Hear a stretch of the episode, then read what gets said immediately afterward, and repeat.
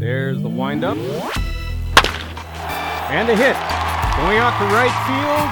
It's out of the park and gone.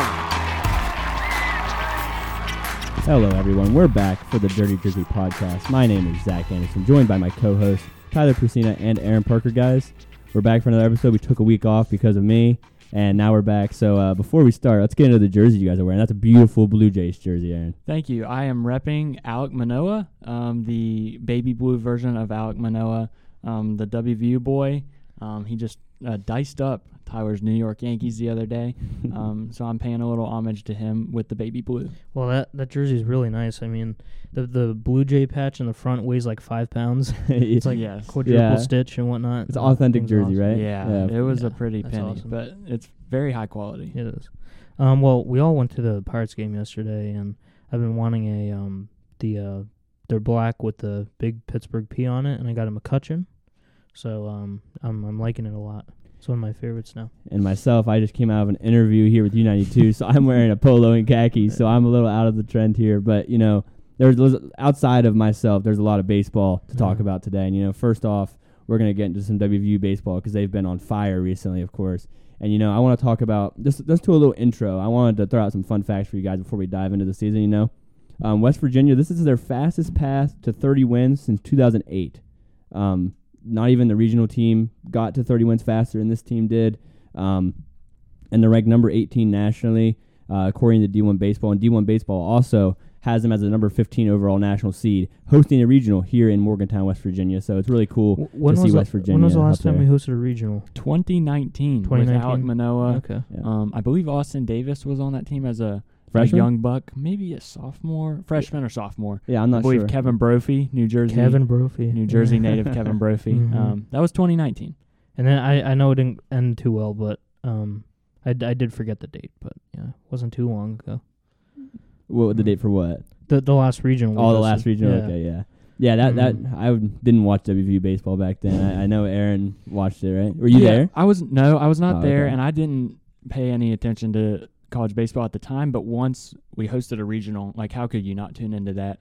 So I think I watched maybe the game that they played Fordham or Duke, and then I, I tuned in um, when they blew that like seven nothing lead to Texas A&M and lost on a walk off grand slam. Yeah, we we were all at the game on Tuesday, the Penn State win. We'll get into that game, of course, but um, you know, we were talking about that game how uh, Fordham was the highest attendance West Virginia at Monongalia County Ballpark has had ever, right? Yeah, and that was the opening game of that Yeah. um, region. I don't know if it was the opening game, but it was the opening game for WVU. Um, so yeah, that place was packed out. Yeah, so let's talk about this WVU team. You know, I, I'm going to throw out this question first because I want to hear both you guys' opinions. You know, um, just on a general level, not really a lot of analysis here. Uh, do you think WVU can host a regional this year? I'm going to go with yes. I mean, let's talk about this team. They have 30 wins already. They are 30 and 11. And that 2019 team um, that we were talking about that hosted, they finished with 38 wins on the season. Um, it's not going to be hard. It's not going to be easy, rather. Um, but it, it is very attainable. Um, it's very possible if they keep playing the way they've played. I mean, Kansas State is right among the top of the Big 12. They went to Manhattan and beat them. Um, Oklahoma State was ranked going into that series. The Mountaineers went down to Stillwater and beat them. That was a huge Um, series for. WVU. Yeah, I mean, TCU was the projected number one overall um, Big 12 team, and they just swept them. So if they keep up, keep picking up big series wins against top teams, like they, they still have, um, they still have Texas Tech and Texas. So uh, as long as they don't go out there and get killed by those teams, I think it's very attainable. Yeah, I mean, I I'm not gonna disagree here. It's it's baseball. It's a long season. You know, I I highly doubt it, but you know they could go into like a huge slump, and uh, You never know. slump And yeah, you never know. But for now, they're in very very good standing, and um, I I think upcoming they're playing Baylor, right? Yeah, Baylor in Yeah, Waco and, for um, a weekend series. I mean, you, you, as y- uh, uh, they're such a good team, you have to go in Waco and um, win the series. I'm not saying a sweep, but you got to win that series because Baylor's not very good. Um, but yeah, they're bottom half of the Big Yeah, 12. yeah. they are at the bottom of the Big Mhm. 12. at I the bottom of the Big 12. But Yeah. they're not ba- like they just beat they just beat Texas Tech in a series on on the road in Lubbock. Wow. Um, they have another series win, I believe, against the Oklahoma Sooners. They're not terrible, but they do have a losing record, and I believe they're still at the bottom of the Big 12. So you need two out of three here. Mm-hmm. But yeah, I agree. Th- th- they can definitely. Yeah, and you know, to your guys' point, I want to talk about this Penn State game on Tuesday because we were all there. We got to see it in person, and Penn State's an out of conference rival, and I think um, when you're looking at the Big 12, of course, the Big 12, like in every sport, is tough. And I and we're gonna go in a little bit of backwards order because I'm gonna talk about the TCU series. Will I don't want to I don't want to skip over that. But first on Tuesday, I want to talk about the heck of the game the Mountaineer offense had. I mean, Weatherholt. Uh, uh, let me pull that up. Um, yeah, there was two grand slams from uh, JJ Weatherholt and Grant Hussey, and 14 to two win. I mean, that's the best thing you can expect from non-conference play. So uh, now the Mountaineers five game winning streak. Excuse me, and you know Weatherholt is back, and I think that's something that we should definitely touch on because him being back, the Mountaineers went like I think it was five and one or four and one without him even- being in the lineup, which is insane to think about with how well he's been. But you know I want to get your guys' opinion on that game Tuesday because I, I it's been a while since I've seen the Mountaineer offense play that well, even against Penn State. I, I think the the next best time was against TCU on Sunday. you know, Well, before I actually like go and talk about how they played and whatnot, I just it was a, a Tuesday, you know, early week game, and I think if you went to that game like two years ago, maybe three years ago, you would have not seen a crowd like that, and that just kind of proved Good that point. baseball and you know West Virginia baseball's back, and people are loving it, people are buying into it, and um. But like you said, the offense. W- there was like two grand slams. Hussey hit one. JJ Weatherholt hit one, which I don't know how that made it out because the JJ's because that was a liner. yeah, And he probably hit that like 200 miles an hour. right in the right clear field. yeah, I mean, but that was hands down the most fun I've had at a WV baseball game on Tuesday. Yeah, that was awesome. Yeah, that was an unbelievable atmosphere. Mhm. You got to give, you got to tip your cap to the Mountaineer faithful. I mean, Tuesday night, like 50 degrees, school night, and that place was packed out. Um, they were letting Penn State have it. Um, just something great to see for a midweek game. Um, and like this, this team runs the Mazey ball type of offense. They're very aggressive on the base path. They steal bases, but like, let's let's talk about their bats. I mean, they are always hitting the balls on the screws, and they did that without Weatherholt for five or six games, which I did not think would be even possible. But guys like Ellis Garcia stepped up. He had a Um, big home run on Saturday. yeah, guys like Orlando Wallace stepped up, Caleb Mc, Caleb McNeely as well, um, and Tevin Tucker. I mean, Tevin Tucker got kind of thrown back into that leadoff spot, um, and he's been great ever since. Um, I believe he's hitting 370 on the year, 15 hits in his last seven games. Um, he's a grad senior, um, and you know he knows his role. So um, if he's batting second or first or even ninth, um, he's done that before. And he just was it this past week. He won the Big 12 baseball Yeah. player of the week, right? Yeah, Right. Tevin Tucker won last Yeah. week's Big 12 Player of the Week, Mhm. and throughout that stretch, he was uh, batting 571, two RBIs, Yeah. 16 hits in the last six games before Tuesday. He actually Mhm. went 0 for 3 on Tuesday against Penn State, but I mean, he got pinch hit in the eighth. Right. But I mean, he's been such a on such a tear, and I think a lot of it can be accredited to that leadoff switch. I think. Right, he's been huge, and I th- I think it was um it was good to see on on Tuesday. I know Weatherholt was back in that DH role, and he's he's probably the best leadoff hitter in the nation. Um, but Tucker has been thrown in that role, and he's been great. So I think he deserved to keep that role for a little bit longer. And if he gets into some struggles, you know, you can you can put him back at two or or wherever you want to put him. Um, but I think it was good that he stayed in that leadoff role. We've seen JJ hit second. He did that most of his freshman year. Um, it doesn't matter where he's at in the order. In the order, he just hits. Um, he- like I've said before, he's just always hitting the ball on the screws. Yeah. Um, I was up in the booth on Sunday, Sunday's game against TCU, and it was just such a shock that he came out of the dugout, emerged with a helmet and bat, and that crowd went nuts. It was like 45 degrees. Um, they were just ready to see something, and um, you know, TCU was starting to come back a little bit, um, and WV just needed to break it open. And then you know, he went up there hacking. Um, first pitch was a foul ball, and then the second pitch, he just he roped down the line for a bases clearing double. That place went nuts. Yeah, that was a heck of a rip by JJ. And you know, uh, talking about him hitting so well, you know, I want to go specifically to the Penn State Grand Slam on Tuesday. You know, uh, Tevin Tucker was ahead of him, of course, at the leadoff spot, and he got that walk to load the bases. And I feel like a lot of the fans were like, "Oh, we know JJ's up. Like, you you gotta you gotta consider walking him here." I mean, it was it was at that point. Well, it was score zero zero still at that point Yeah, bases loaded, and you got JJ Weatherholt, one of the best batters in the country. You might even say the best batter in the country. Definitely the best batter in the Big 12. Hundred percent. And uh, Mhm. he's coming up to bat, bases loaded. I think it was no outs as well. So you know he's going to be ripping the ball. Mhm.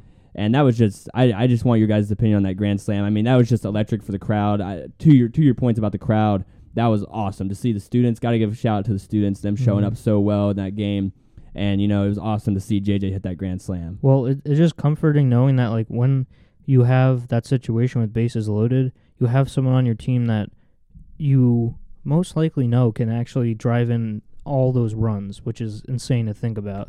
You know, he's not going to when you see him up at the plate, you're not going to be like, "Oh, well, here's, you know, any any double play or here's a fly out, you know, but no, he has full well capability of hitting a grand slam and he did that. Uh, anytime he's at the bat, really. Yeah, I no, mean, it was, and and I'm pretty sure it happened twice. He had that situation twice, and I think he it was like a sac fly. I'm pretty sure. Yeah, he had a sac he- fly he on the still hit- second yeah. time he came up in that He- same. I mean, position. he still hit it high and far. I mean, it still drove in a run, but um, he's just an amazing run producer. Yeah, he's such an offensive threat. He's always hitting the ball on the screws.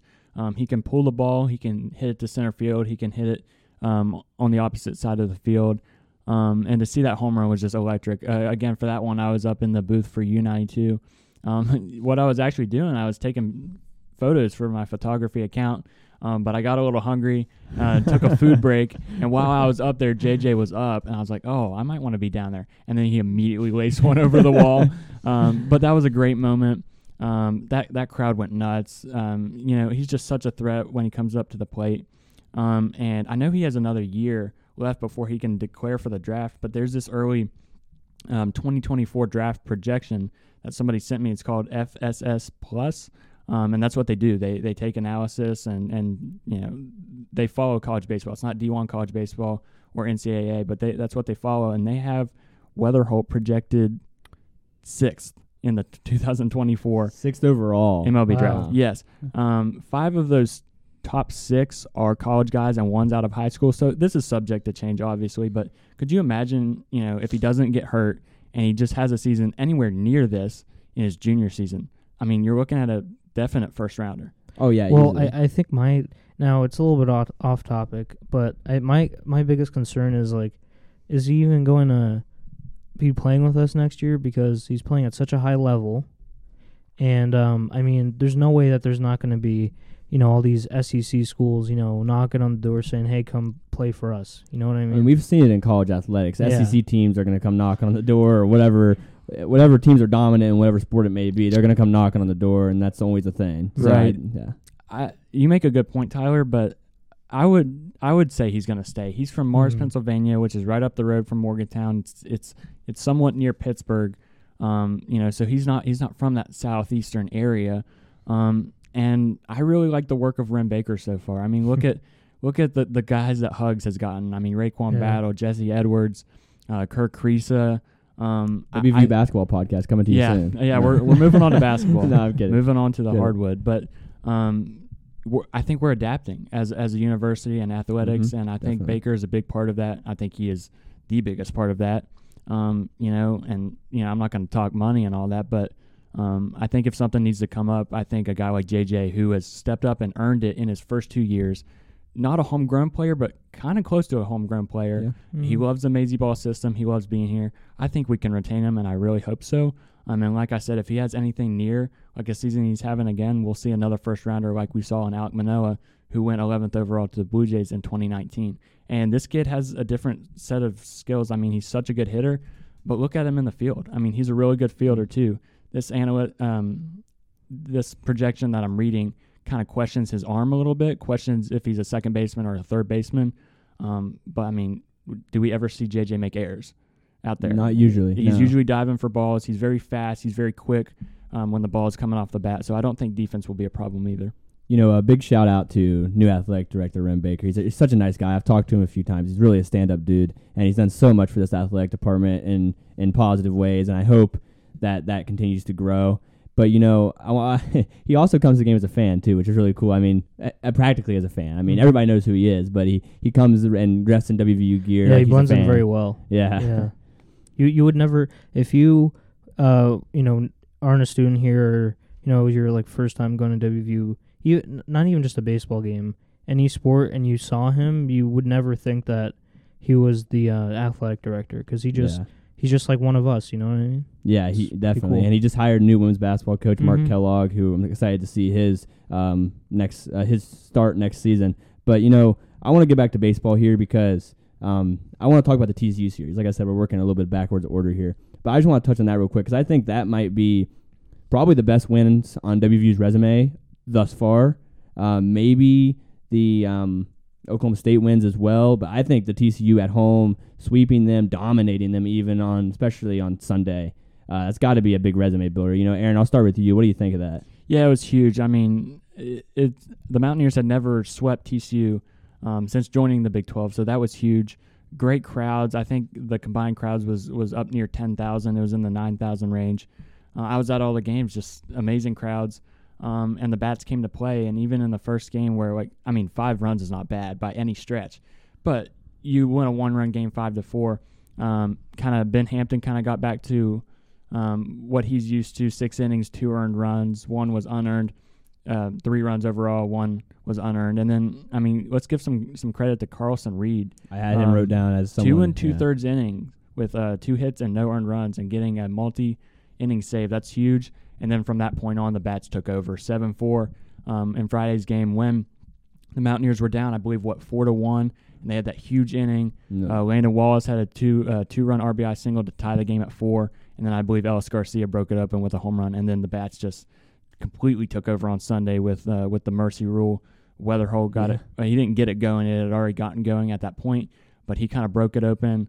Um, and TCU could never catch up. And shout out to Tevin Tucker for making a heads up play, diving into first base and um, getting that run rule. And apparently, what you can only mercy rule on Sundays. That's Uh, what we I heard had no last idea. night. I had Tuesday no night, clue. No idea. No clue about that. That's Yeah, a it's that's a very odd rule, but And it's at the end of a series, I think. It Yeah. has to be at the end of it's, a series. It's kind of like a getaway day type of thing where you know people got to get back, especially TCU getting back to Texas. But um, heads up play by him because he might have not beaten that throw, uh, um, you know, if he didn't slide. So that was a big play. Um, got us out there a little bit earlier. You know, I, I don't want to walk past Carlson Reed because he has played so well. I mean, 1.04 ERA, 34 strikeouts, and four saves on the season. That's just, I, mean, I know we use, usually use ace for a starter, but I mean that's that's ace for a closer. If, if there's anything else you could ask for him, and you know, Aidan Major too, especially on Saturday, he came in and really shut down that game, 36 Ks and a save on the season. Uh, both those guys have really just taken those closer roles and ran with them, and I think they've been really great recently as well. So I, I don't want to walk past their performances either. Yeah, they've been really good. Um, you know, that's what you want to see out of the bullpen, and, and other guys like Grant Siegel has, you know, taken on a new role, a new role rather, um, in the bullpen after losing a starting job, Mm-hmm. and he's held it down too. So that's what you want to see if you're Randy Mazey. Um, but I just can't get over the offense and not just like stealing bags like they usually do. I mean, Weatherholt is batting 459. That is the second best average in America behind Dylan Crews at LSU, who's going to go number one overall to the Pirates, more than likely. Tevin Tucker's hitting 370. McNeely's hitting 333. Uh, Wallace is hitting 319. And all four of those guys have had at least 120 plate appearances. This is not like small sample size. 44 ribbies for, for Weatherholt, 38 for McNeely, um, 35 for Wallace. And I know Barry and Dayne Leonard have a good amount of RBIs as well. It just goes to show that, that Mazey knows how to, how to get his guys. Like I said this on, I think, our last episode of the podcast. Like he, he lost Austin Davis, a uh, like a Big 12 what first team or second team player of the year last year. First team. Yep. McGwire Holbrook as well. Um, and I did an article on on the transfers coming in, and I was like, man, who was Caleb McNeely from Walter State Community College? I Where- remember us talking that? about it. Like us three were talking about it before Yeah. the season. We are like, no offense to anybody on this team, but this team might not be that good. We really didn't think they were going to be that good, and we did not see the vision. Um, we didn't watch any Obviously, tape. Mazey did. Yeah, he did. uh, you got to give him credit. Yeah, I mean, credit. guys like Landon Wallace, he can, um, he can really put the bat on the ball, and he can, you know, he can hit it over the fence. But yet he's super fast, um, versatile, can play the outfield. You want to talk about versatile? I mean, Caleb McNeely has made diving plays at third, um, but he's been moved to right field pretty much um, for the back half of the season, and he's held it down back there. So um, he's not exa- outside of Grant Hussey. He's not looking for like guys that are just going to, you know, put 10, 15 balls over the fence. He's looking for versatile guys that can put it over the fence but also bring a different set of skills to the table and that's that's the whole roster at this point. Yeah. And everything's kind of clicking right now. So you know, um, as we get into our MLB segment here, I do want to preview the next Big 12 series I mean, Big 12 play doesn't stop for West Virginia right now. They're going on the road to Waco to play Baylor in a three-game weekend series. You know, I'll start with you, Tyler. Um, do you think this is an important series for the season, or is this something that Mountain Mountaineers just need to get past? And uh, you know, these are wins that they must have to. I I, I shouldn't say maintain relevancy, Mhm. but I mean, if you lose these ones, it's going to hurt your resume. It will, but I mean, if we if our record was flipped, if we were like eleven and thirty, I would say you know at, at this point That would be a really bad year. I would be like, oh my goodness. at, at this point you just gotta you know play for you know pride and just you know just finish out the year strong. But I think it doesn't at this point every game is important. yeah. You know you I have to take that. it seriously, especially if you want to host that regional. So it doesn't matter if you're paying, playing you know Baylor, who like we said before isn't the best uh, Big 12 team out there. It doesn't matter if you're playing the best or the worst team. You always have to put on your best performance, especially when you have a team as good as this. You know, I want to give credit to the Mountaineers too. I mean, I think I, f- I feel like they, against Penn State they really did that. Like they really did not take Penn State lightly, even though they lost to Penn State ear- earlier in the season. They didn't take them lightly, and they came in with a lot of uh, a lot of momentum and used that to their Mhm. advantage. So I definitely they, they need that for the Baylor series. Go yeah, ahead, Aaron. Yeah, What do you make a really weekend? you make a really good point about that Penn State game. Before I move on to Baylor, um, you know, emotional win at PNC this time last week. Um, We didn't beat- even mention that. Yeah, they beat Pitt at PNC. Yeah. Went down four nothing and, and beat them. So highly emotional game Mhm. there. And then you come home and play TCU, and you want to talk about talk about an emotional series. I mean, the crowd's behind you. Uh, you win a close game. You blow them out. Uh, lots of emotions flying out, and you get those three wins. Mazey said it in his post game for Penn State. Penn State on a Tuesday night kind of had a. Mm, it, it could have been a trap game. You know, they, after an emotional series um, paired with the Pitt game, uh, they could have come out flat, and they didn't even come any anywhere close to being flat. yeah. Um, beat their, I, mean, I guess you can call it a little bit of a rivalry. Should not have lost that first game in Happy Valley. Uh, you know, a barrage of errors is what uh, led them to that loss, and using nine pitchers. So you don't want to lose both games to Penn State. They're not bad. They have a winning record, but um, you know, not good in conference play. Losing record in the Big Ten, two and eight on the road coming into that game. So you wanted to win that game. Um, but credit to the Mountaineers for not letting that be a trap game. And moving on to Baylor, I mean, uh, like Tyler said, every game is important at this point, especially if you want to host that regional. Um, if you look at this Mountaineer team, they have big wins.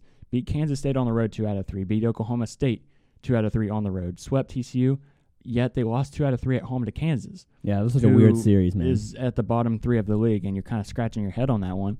And you know, thankfully for them, they regrouped and and now they're back on a bigger winning streak. But um, you don't want to take anybody lightly just because they're at the bottom of the conference. Baylor has had plenty of good years and successful years in the Big 12 and in college baseball in general. They've made it to Omaha um, before, so you don't want to take them lightly. You got to get two out of three if um, if you're asking me.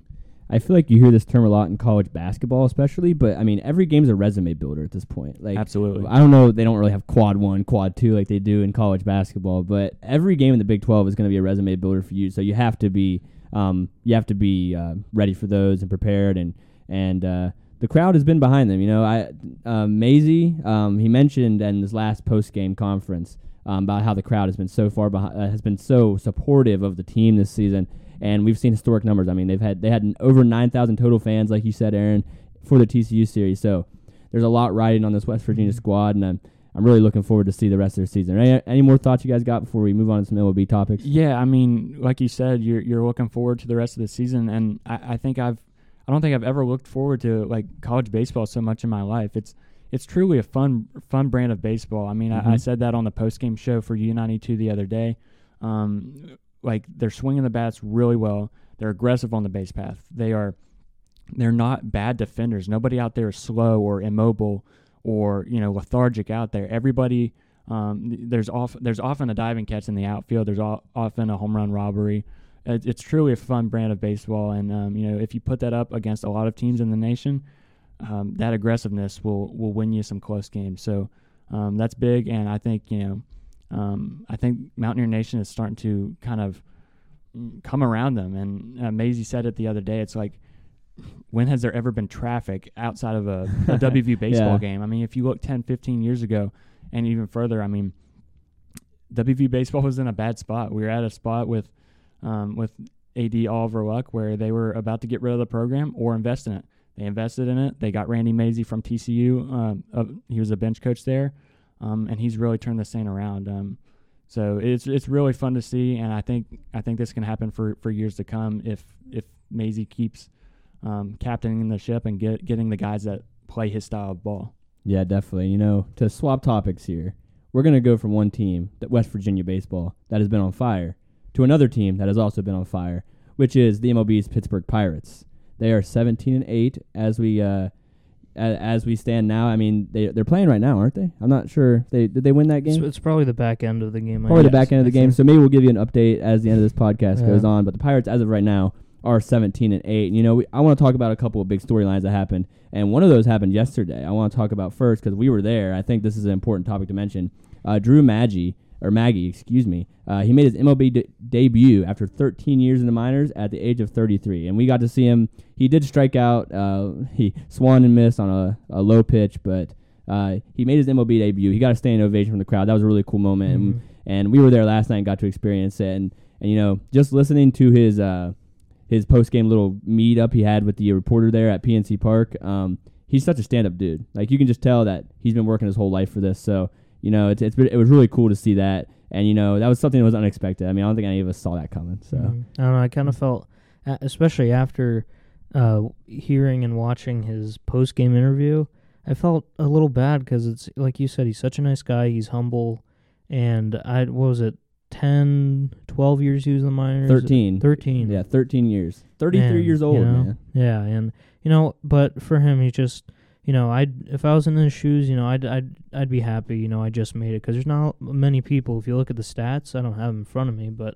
it's a very low percentage of people that make it to the majors. So you got to be pretty happy, despite you know being in the minors for that long. And he kind of said that after the Yeah. game. He was like, you know, uh, once he got the once the manager looked over and said, "Hey, start warming up," uh, he kind of like felt the adrenaline run. He said this after the game, and and you know, he's like, "This is my moment. I finally made it." Mhm. And I think that's something that every athlete wants. So that was really cool to see. Yeah. Yeah, there that that was awesome to see. I mean, that that's it's so rare to uh, to make it to the MLB. I mean, I think that's the hardest as far as sports go to work your way up through the minor leagues if you're not some prominent prospect that's that's highly regarded. I, I think that's awesome.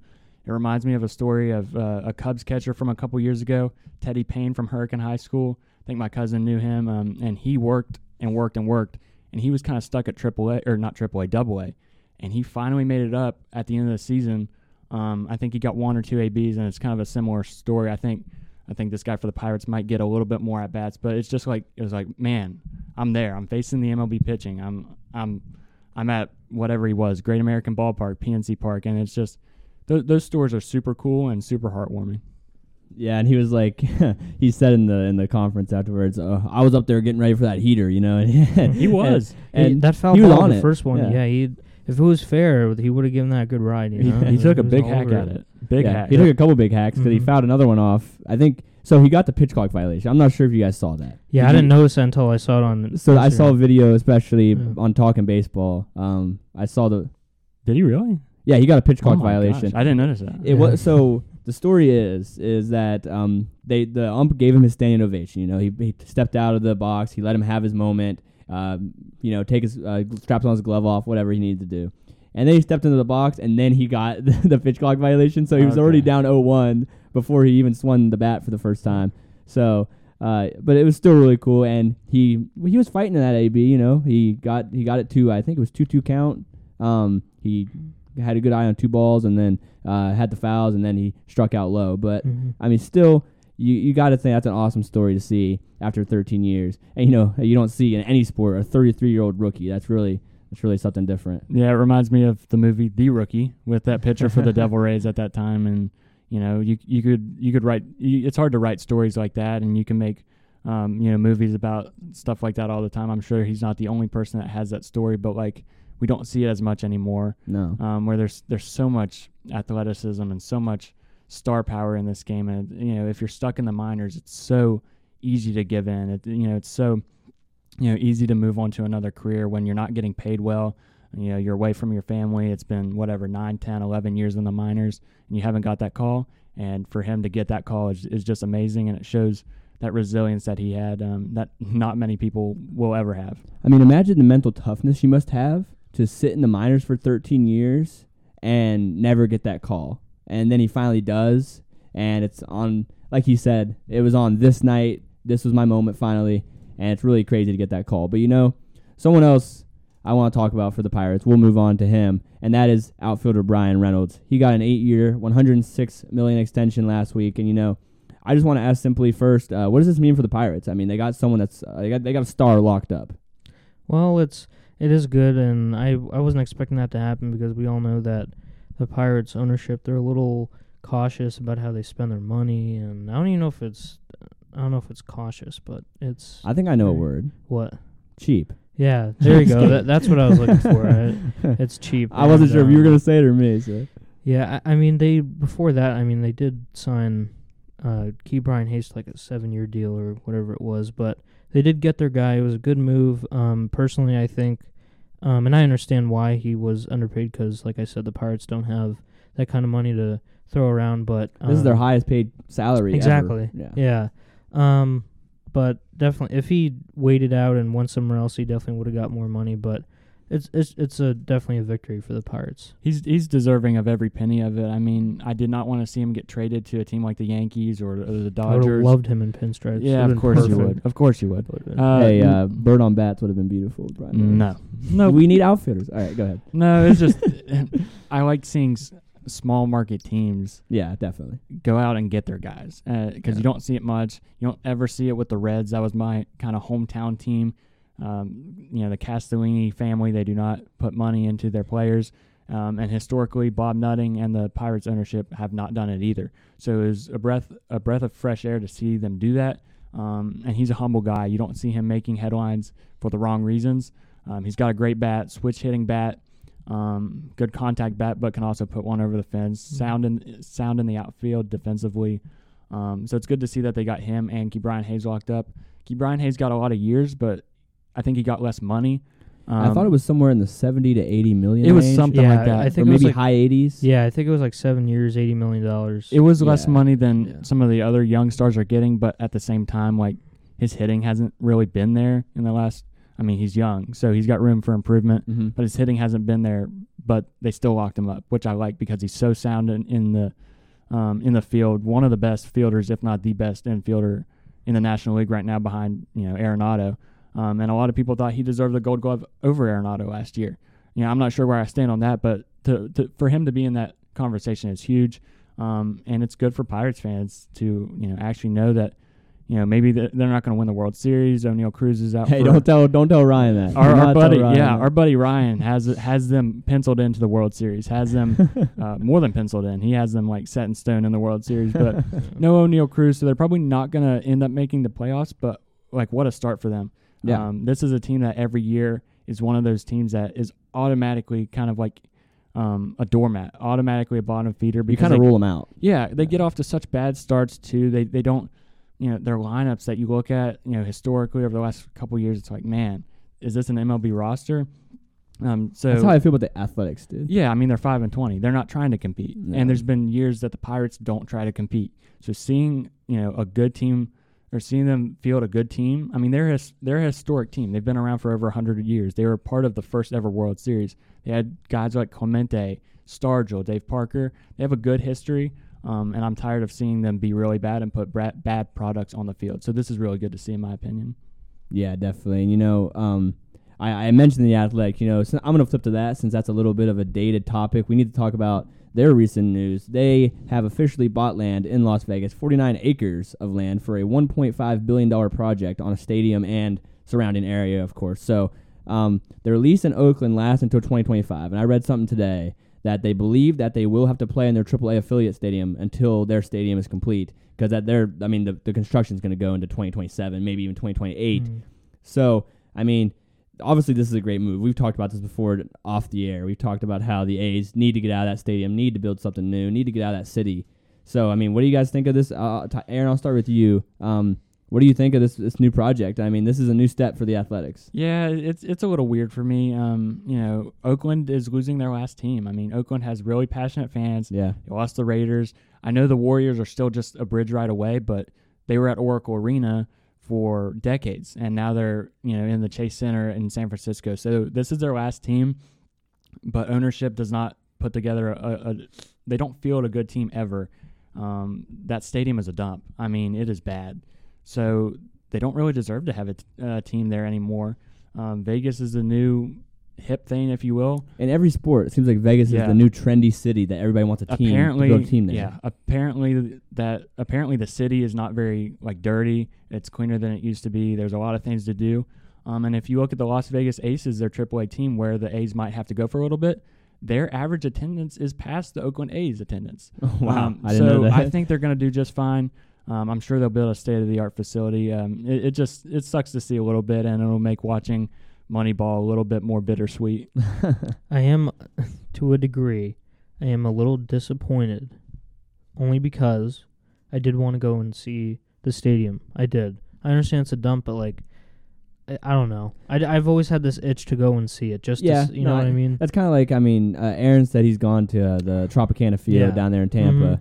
You got And- you got to check it off your bucket list. Mhm. Yeah, exactly. You got to check it off your list, and um, Mhm. I'm sure Tyler wanted to do that with Oakland Coliseum. There's a lot of rich history there, Mhm. but yeah, it's not. I mean, nice. they, they had people like you know Henderson, Reggie Jackson, Mhm. Catfish Hunter, uh, Rollie Fingers. You know, they they do have a nice history, but it was time to move on. I agree. Um, and Vegas is a perfect spot. It was either going to be. I would have. I also want to see in the future a team in um, Nashville. Oh That's yeah. it. I think that'd be another perfect spot. You know what for- I've heard a lot of? I've another heard of team. Vancouver. People want team in Vancouver. Yeah, but Vancouver. another Canadian team. That'd Yeah. be cool. yeah, I'm seeing a lot of. I haven't seen as much Vancouver, but I've seen a lot of um, Charlotte, um, Nashville, and there was another city, uh, Portland, maybe. I, I Yeah, can't maybe. remember. Yeah. I'm not Um, sure. But but Charlotte and Nashville were the ones where I was like, okay, if there's going to be expansion teams going forward, you know, I want I want I want teams there because I mean, you know, going on like vacation down to South Carolina, a lot of people, a lot of West Virginians do that. mm-hmm. Having a team in Charlotte would be pretty big, and I know the Charlotte Knights, their AAA affiliate, get really good attendance um, numbers, and and like you said, Tyler Nashville would be amazing. They have great fans, a lot of things to do there. Um, you know, n- not a historically like dangerous city. I'm, I'm sure it's, it has its parts, but it's a nice city. Um, so I would like to see that in the future. What about Montreal? Bringing back, uh, bringing baseball back to Montreal. Does I anybody mean, want that? I, I'd be cool with that. Right? I, I mean, I, just, be I don't. Obviously, they couldn't use. I mean, could they re- bring back expos?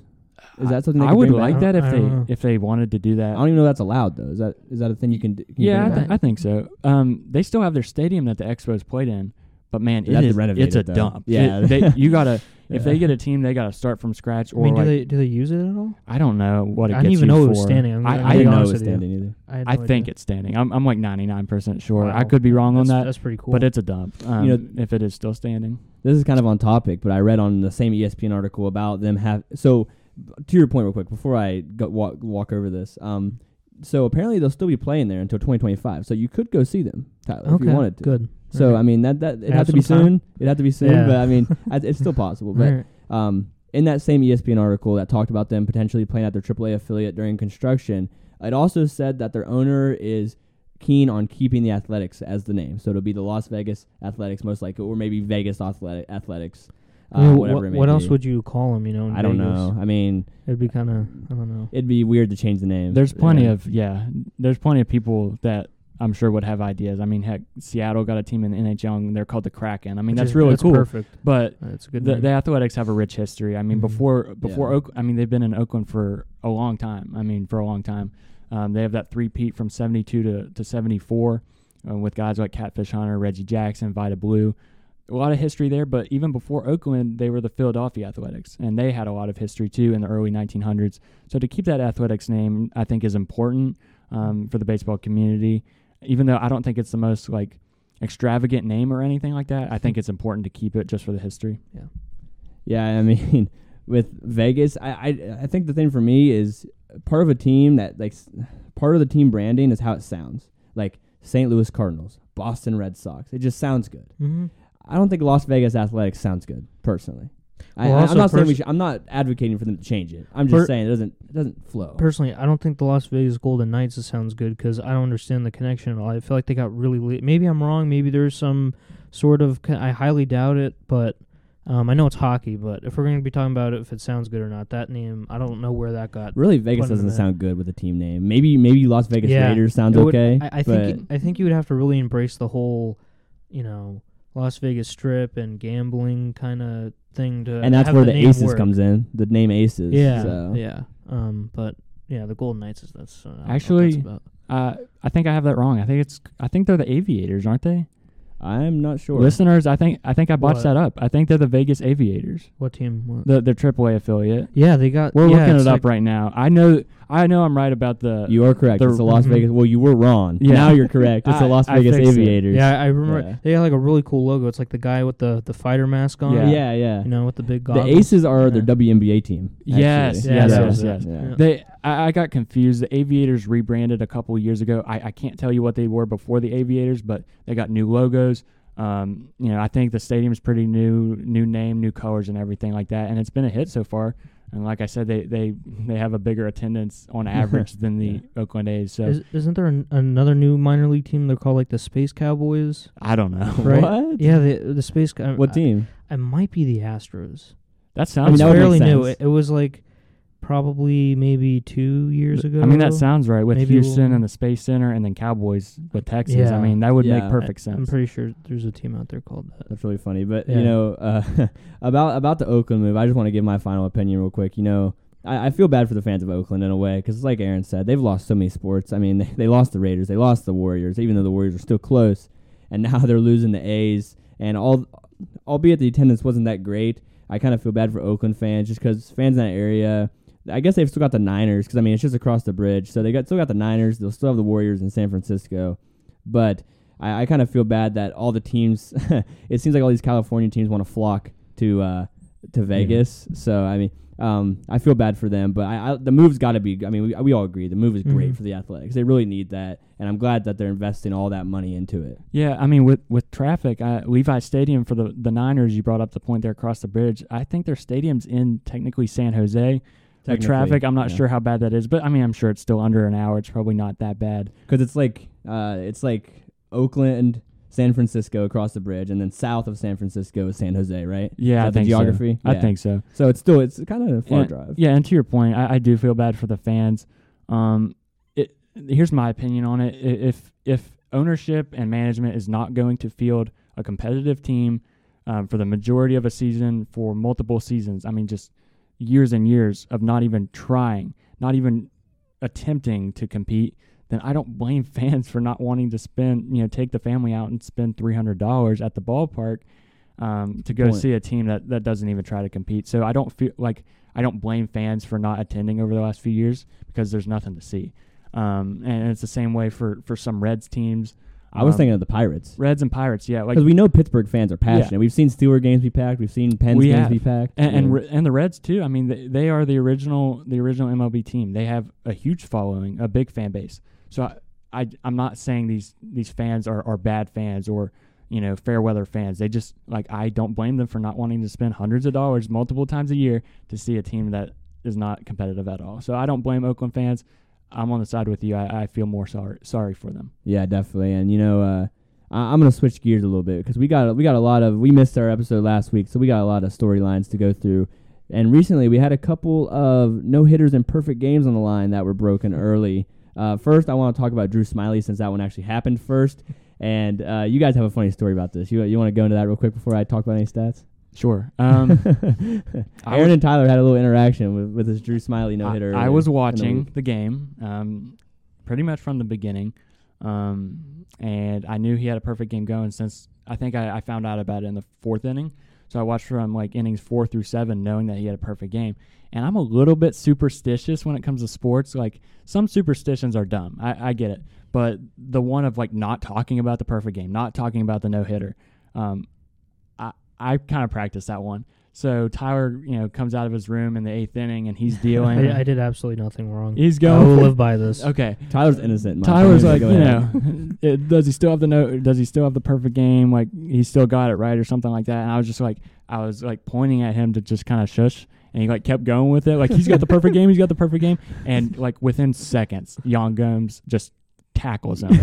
um, so No, but but here's the thing. Like, I I'm not wrong because if I said, "Hey," um, I, I'd have to word it like, "Hey, you know, oh, this is great. He'll definitely have you know this was top eight. He'll definitely have the perfect game. You know, he's rolling right now. That's where that was wrong. I could ask if he's still doing, if he's still in the, the, the perfect game. That's fine. So it wasn't my fault. mean- it was Yan Gomes' fault. I mean, it was his fault. and you know, there were some people that thought that that should have been ruled an error. I, I read this. I read this the other because I was doing notes today. And I read some Mhm. stuff, and people thought that should have been an error. And I was like, No, "There's that- no way that counts as an error." No, that, that was a pretty routine play. No, Yeah. it was just bad communication, and I've never seen that before. Well, like I've the, never the, seen the way that it went over with him, because he Yan Gomes kind of stopped, and I guess with, was it a bunt? Y- no, it was like a check swing kind Oh, of like right, a- like a half swing. Yeah, it was bad it was swing. a broken bat swing Oh, from okay. David Yeah. Peralta, and it just Mhm. kind of died. And um, Tyler, I kind of disagree with the fact that it was a routine play. Like if like Yan Gomes tackled him, and like that was crazy, embarrassing. It shouldn't have happened like that. Miscommunication. You're right. Um, but like that was like right down the line, barely moving. Um, he would have like his body, Smyly's body was kind of turned the other way.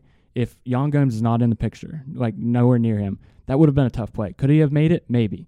Um, but if Yan Gomes wasn't in the picture, I think it was going to be a bang bang play. But regardless, he was in the way. It was a miscommunication. It was just an incredibly brutal way to end a perfect game. Um, so so I didn't play. see it live. Yeah, it was definitely a tough play. I didn't see it live, but I watched the the clip of it today. I actually might have been yesterday. I watched the clip of it, and I'm like, I mean, what are you doing? I mean, that's that's just the best. Like, there's got to be better communication there. And you know, I want to. I don't want to discredit what Drew Smyly did because he still had a great day, of course. Uh, he had a final line of seven and two thirds. He had ten strikeouts, and uh, fun fact: 68 of his 103 pitches were strikes. And the Cubs won 13 to nothing over the Dodgers. So that's a great win for them. But uh, it sucks to see a perfect game get knocked out like that. So, um, but yeah, there's another there's another perfect game, and I guess after the perfect game got broken, the no hitter was still in, uh, possible. But we're talking about Spencer Strider for the Atlanta Braves. He went through six perfect innings before Matt Olson had an error at first that gave up the perfect game, and. Uh, once again with the superstitions, uh, Aaron told me to not turn the game on. I pulled my laptop out and turned the game on, and I mean immediately. I didn't. I missed the error from Matt Olson before, so the perfect game was already out at that point. But I was still watching to see the no hitter. Right, literally the second I turned on my laptop, Jean Segura bat flips a single into the outfield, and uh, Strider loses his, his uh, no hitter. I think the moral of these two stories are maybe listen to me when there's a when there's a no hitter going on. Don't turn it on. Or well, I mean, you can turn it on because everyone wants to watch history. But I was just kind of I was messing with you a little bit there, but it turned out to be true again. I mean, you know, I was like, yeah, don't turn it on. But like in reality, like I wanted you to watch it if there was a no hitter. He's on your fantasy Yeah, team. yeah, it's it's, it's history. Um, I've never seen anything. I've never even seen anything close to that live. I mean, you saw a no hitter in person, I, correct? I have seen a no hitter in person. Um, I was 10 year old at Progressive Field in Cleveland. Ervin Santana of the Los Angeles Angels. Um, he had a no hitter, a very rare no hitter where he gave up a run. Um, Oh, wow. Well, he did not give it up; it was not earned. But a run was scored by the Indians early on. Um, a ball Was was, Would that happen on errors? yeah, a ball was hit to Erick Aybar, the former I think second baseman for the Angels. Made an error. The guy advanced. He might have stolen a base, maybe a pass ball. I don't remember. And then he got home on a ground out or a sac fly or something like that. Um, so the the run was not earned. He threw a no hitter. Um, Mike Trout was a rookie and started in left field. Um, I believe I saw Mike Trout get his like one of his first 20 RBIs in his career for that Wow, game. that's But- awesome. That's cool. but yeah, we were all disappointed. My brother Andrew at the time was an Angels fan, and their best pitcher at the time was Jered Weaver, and we were so disappointed because we were supposed to see him, but he pitched the night before, and we were all disappointed going into the game that we weren't going to see Weaver, and we ended up seeing a no hitter. So it, it was a great time. I had seen a no hitter in person. You know, it's kind of like I feel like it'd be a double edged sword because you're seeing. Uh, I, I this is coming from kind of a casual perspective, I guess, but you're seeing a boring game. I mean, not a lot of hits.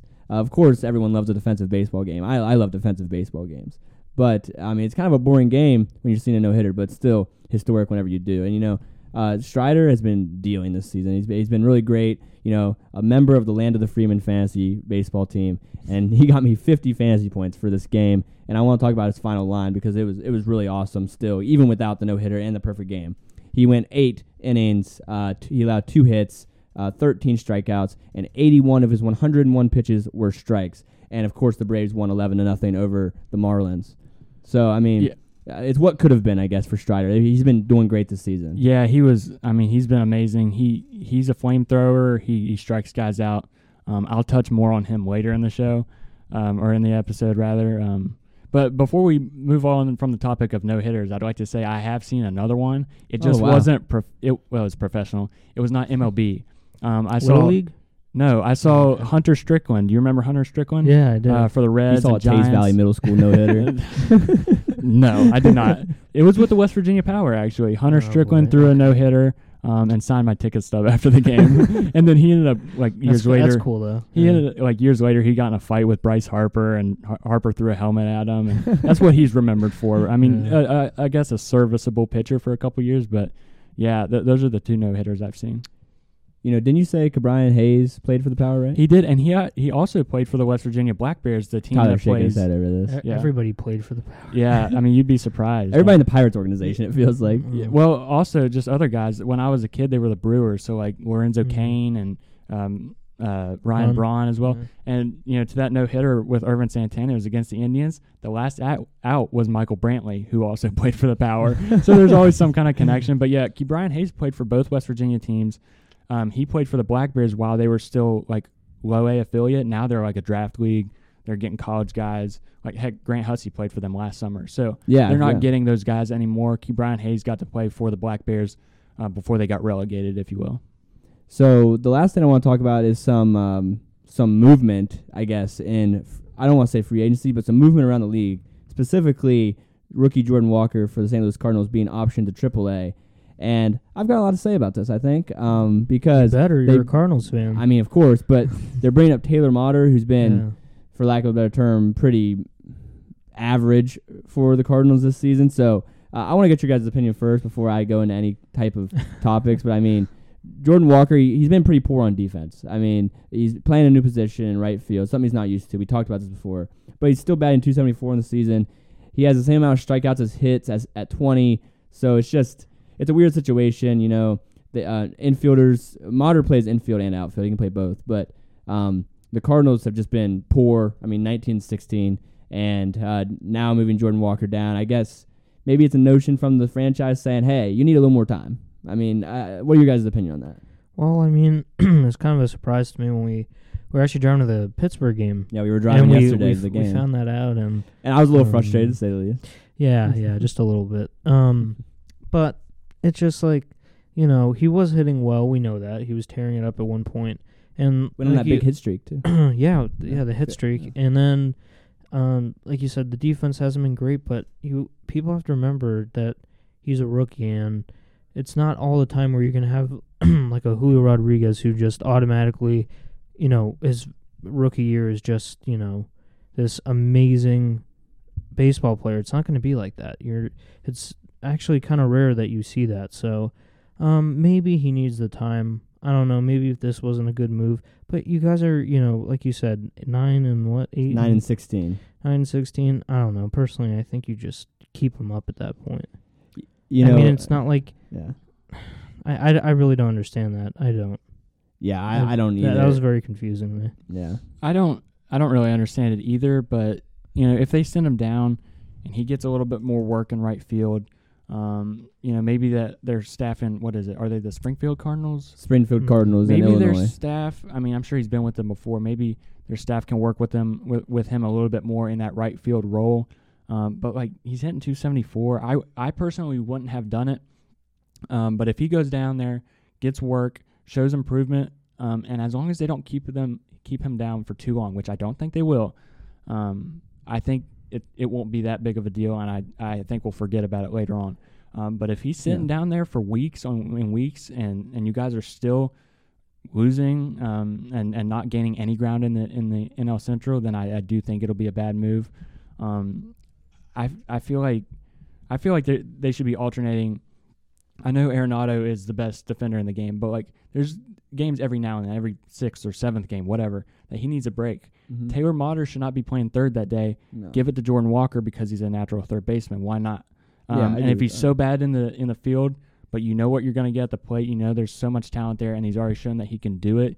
Um, then DH him. And you guys need the hitters. yeah. Yeah. I mean, you, like I said, you guys don't have a good record. I mean, you need someone who can get you hits, and that's you know now you don't have that because you'll be in AAA. Yeah, exactly. You know, I, I, I, um, um, I browse Cardinals Twitter, which is a funny and uh, negative thing to see, especially when they're losing so many Yeah. games. Last night and and uh, earlier today, I looked through and I saw well, maybe one of the most outrageous takes I've seen all season. Um, somebody said you just need to dump him. Talking about Jordan Walker uh, on Twitter today, and I was just like, I mean, you can't be serious. Like, Hmm. I, I don't reply to people on Twitter. That's just you're asking for trouble. But um, with this situation, a lot of Cardinals fans seem to be on the same train of he needs more work. He needs more time uh, in the minors. They might have moved him up a little too quick. We don't know. But he definitely deserves more time down the minors to work, especially like Aaron said, in right field. He needs that time in right field because they moved him up to the majors and threw him in right field, and he kind of hadn't done it before, or not a lot at least. So, uh, yeah, it's just it's tough for the Cardinals right now. You know, we got to trade for a pitcher. I think you have you you got to get a star, uh, an ace at, at the pitcher spot. I mean, Mikolas has been awful. Uh, you got to you got to make some moves in the bullpen and the in the pitching because that has been just really taking you out of games. Talking about the Cardinals, so Yeah, I wonder who they, who they would be willing to give up. Um, it, it's still early, so like front offices are probably going to want to ride it out a little bit longer. Yeah. But you know, if you guys are still underachieving near the deadline, That's what I was meaning. Near Yeah, the deadline. Yeah. I'm sure there, there's going to be moves um, that they want to make. I would just I would just wonder who they would be willing to give up. Like last year, they gave up Bader for Montgomery. Um, so would they be willing to give up a guy like Tommy Edman or or his Nootbaar or oh, somebody jeez, like I hope that? not. I would, you know, or you know, I, I just like there's not there's not a whole lot of players like Goldschmidt's not going to be on the table. Arenado's not going to be on the table. Walker is not going to be on the table. So Maybe like Masyn Winn or some of those other Masyn Winn is is too highly regarded. Yeah. He's not he's not going to be on the table either unless it's some big big time blockbuster trade. maybe Nolan Gorman.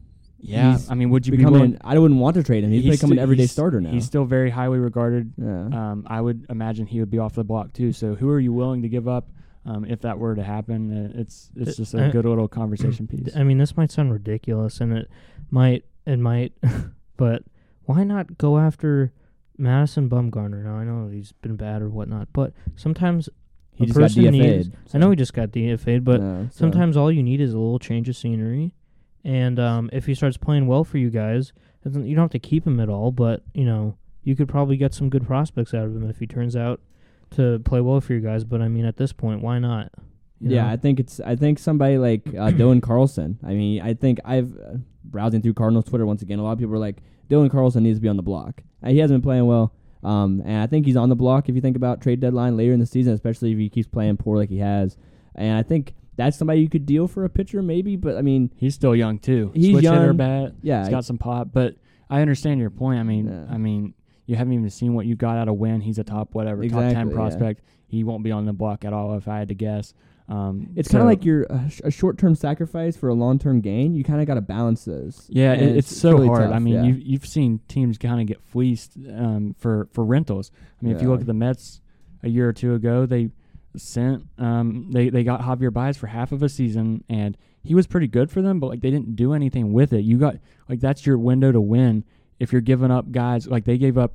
Well, that was good that he didn't stay now. Well, they gave We up Pete that. Crow Armstrong, who is a huge prospect. He's absolutely tearing Yeah, it up that- in AAA. okay, That's a good and point. Yeah. and the Cubs are going to get something with him, and they got Mhm. other guys too. But like, you're you're talking about Pete Crow Armstrong, who when the Mets traded him, they knew the potential he had. He wasn't some guy that's just kind of like rose above you know the minors, like you know, out of nowhere. Like they knew what they were getting out of him.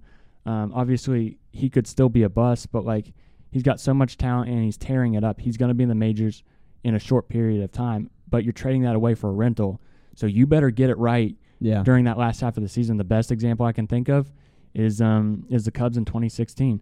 They gave up um Gleyber Torres, right, Yeah, the for- deal. for um for Aroldis Chapman, Yep.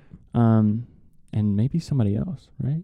Yeah, I think maybe one other person was. They in gave up- I don't remember. they but gave I know up- that he was, that Yeah. was part of it. They gave up Torres, who was one of their top prospects, um, and they gave up Eloy Jimenez in another deal.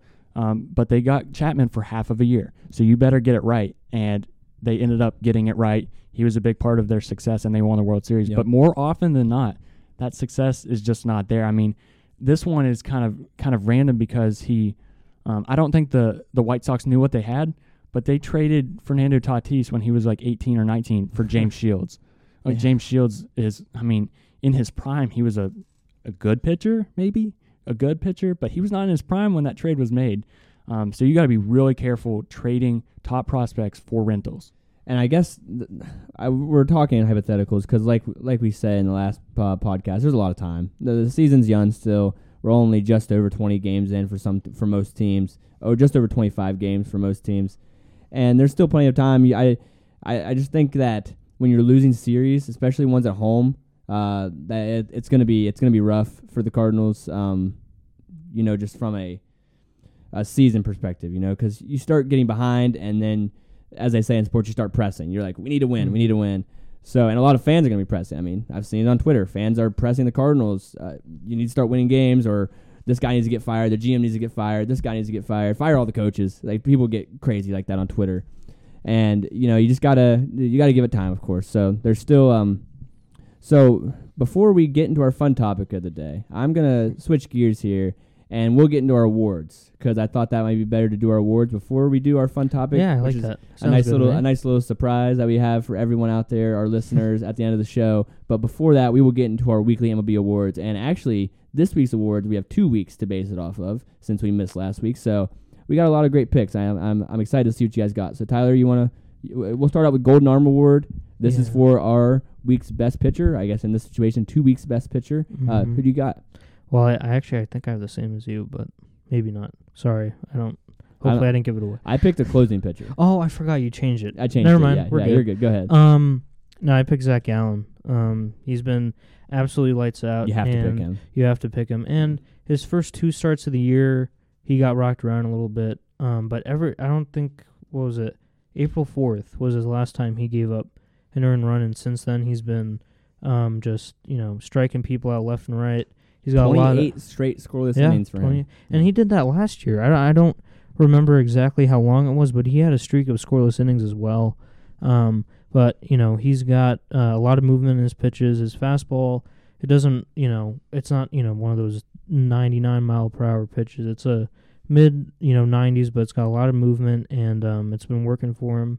And um, also, fun fact, he is from New Jersey. Of course he is. Of course so he is. um, We that's ha- we have awesome to to, get see in- too. Every episode we have to get in West Virginia Power and we have to get in um, someone from New Jersey. Yeah. Every episode. I every already, threw, episode. I already threw out uh, WV legend good. Kevin Brophy, Yeah. so we go. could do this all day. Yeah. yeah, true. But um, no, he's a. I couldn't think of a better person to give this to. Um, he's been just absolutely dominant. Yeah, I mean that's a great pick. Um, you know, I wanted to go Gallen as well, um, but on this on this episode, uh, on this show in general, we kind of aim to to get different players and different team for the Bright Lights Award if possible.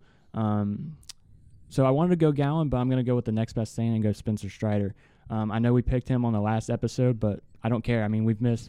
He's this done is- so well. Yeah, I mean, we missed the week. It's hard not to pick him. It's been two or three Yeah. weeks since that.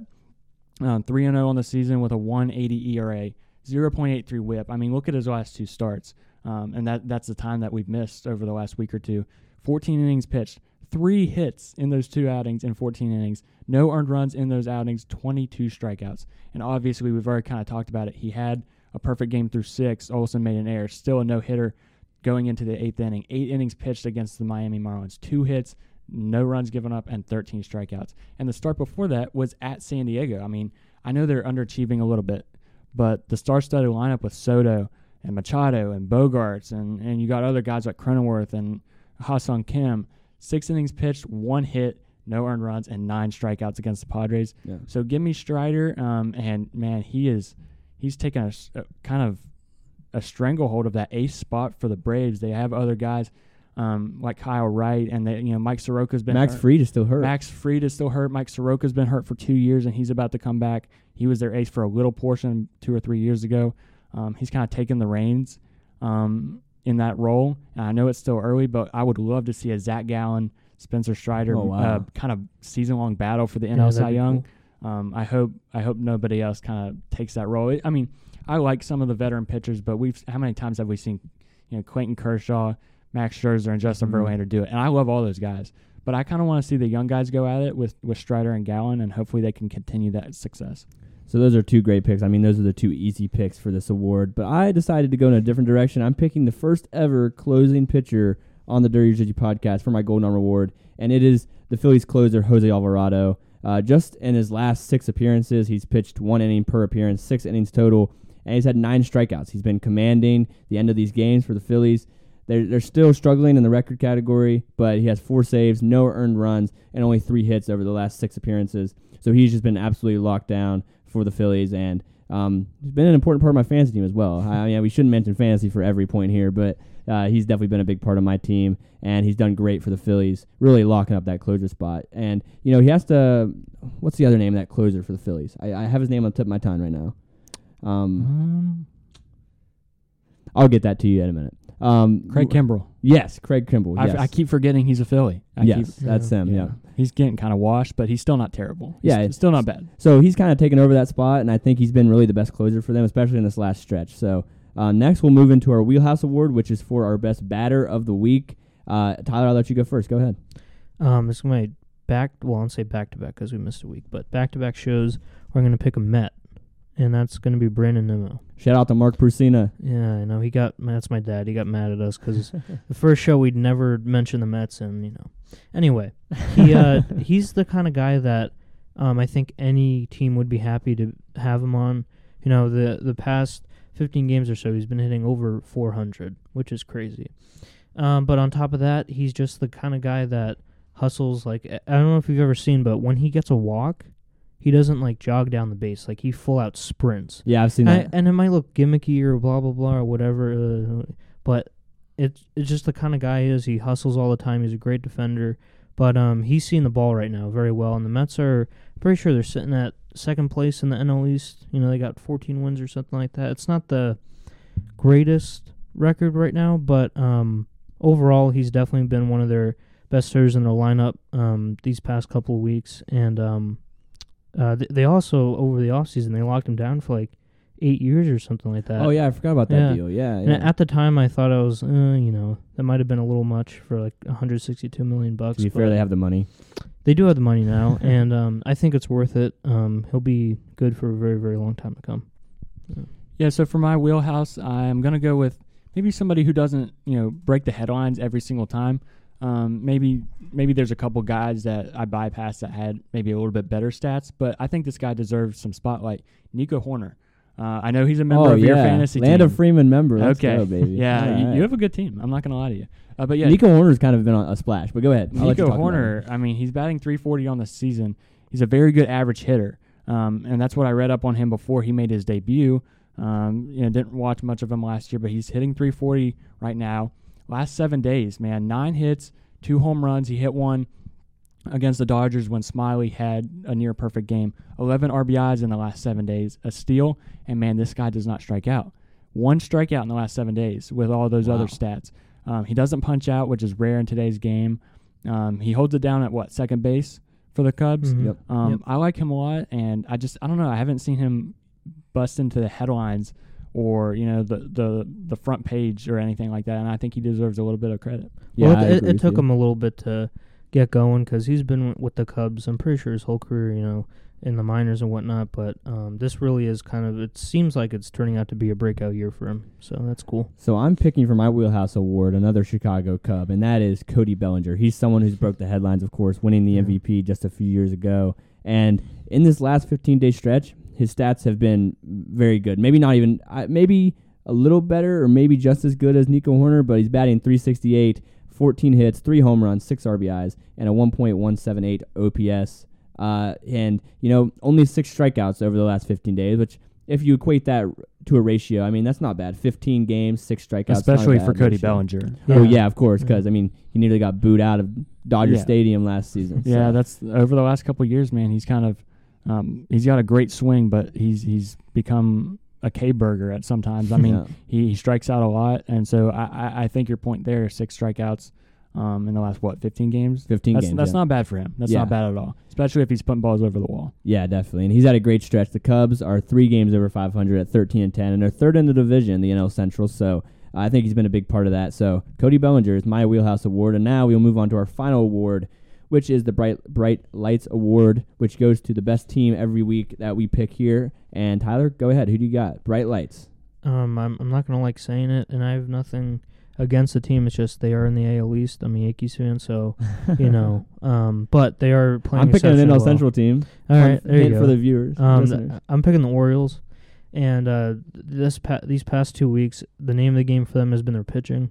I mean, they're ten and two, um, and their opponent batting average is just over the Mendoza line. And if you don't know what that is, um, what was his first name? Man- Manny, right? Um, Manny Mendoza. no, No, Mario Ma- Mendoza. Mario Mendoza. He played in the majors, and basically the whole thing is that his entire career, he 200 is a Mendoza line. That was basically his batting average. It was either below 200 or 200, and um, that's where they're keeping the Orioles are keeping their opponent's batting average. So they're not getting a lot of hits. They're not getting a lot of runs, and you can credit Kyle Gibson and Tyler Wells to a lot of that success. And then on top of that, their hitting hasn't been, you know, the best in the league or the best in the AL, but it hasn't been terrible at all. You know, Cedric Mullins and um, uh, Jorge Mateo.